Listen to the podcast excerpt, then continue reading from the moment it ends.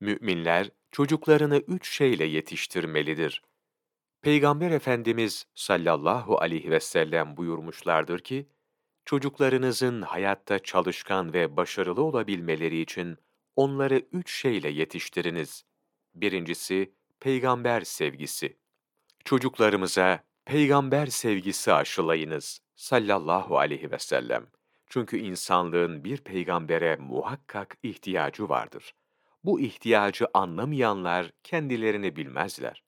Çocuklar tarih kitaplarında Peygamber Efendimiz'i okuyarak ister istemez bir sevgiyle sevip onu bir sultan veya bir filozof veya bir kumandan yahut bir asker veyahut da bir diktatör sanmasınlar. Peygamberlik derecesiyle bunlar ölçülebilir mi?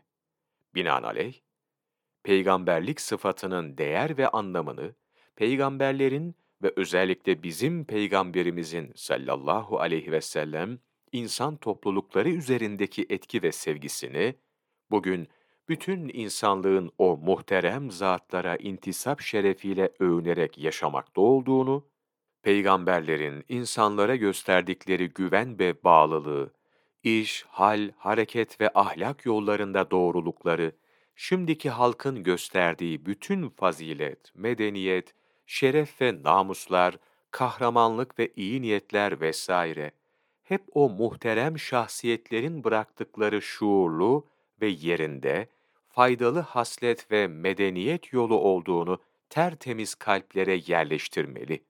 İkincisi, Peygamberin sallallahu aleyhi ve sellem ehli beytini çocuklarınıza sevdiriniz.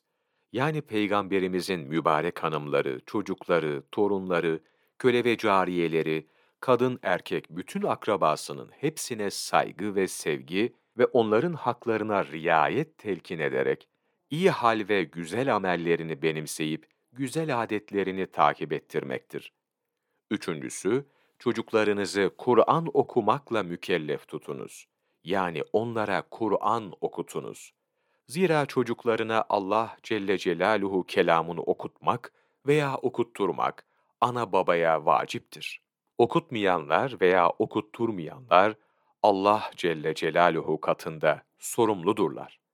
Kur'an-ı Kerim, insanları aydınlatan, itikatlarını sağlamlaştıran, imanlarını tamamlayan, amellerini düzelten, ahlaklarını güzelleştiren ve derecelerini yükselten apaçık bir mukaddes kitaptır.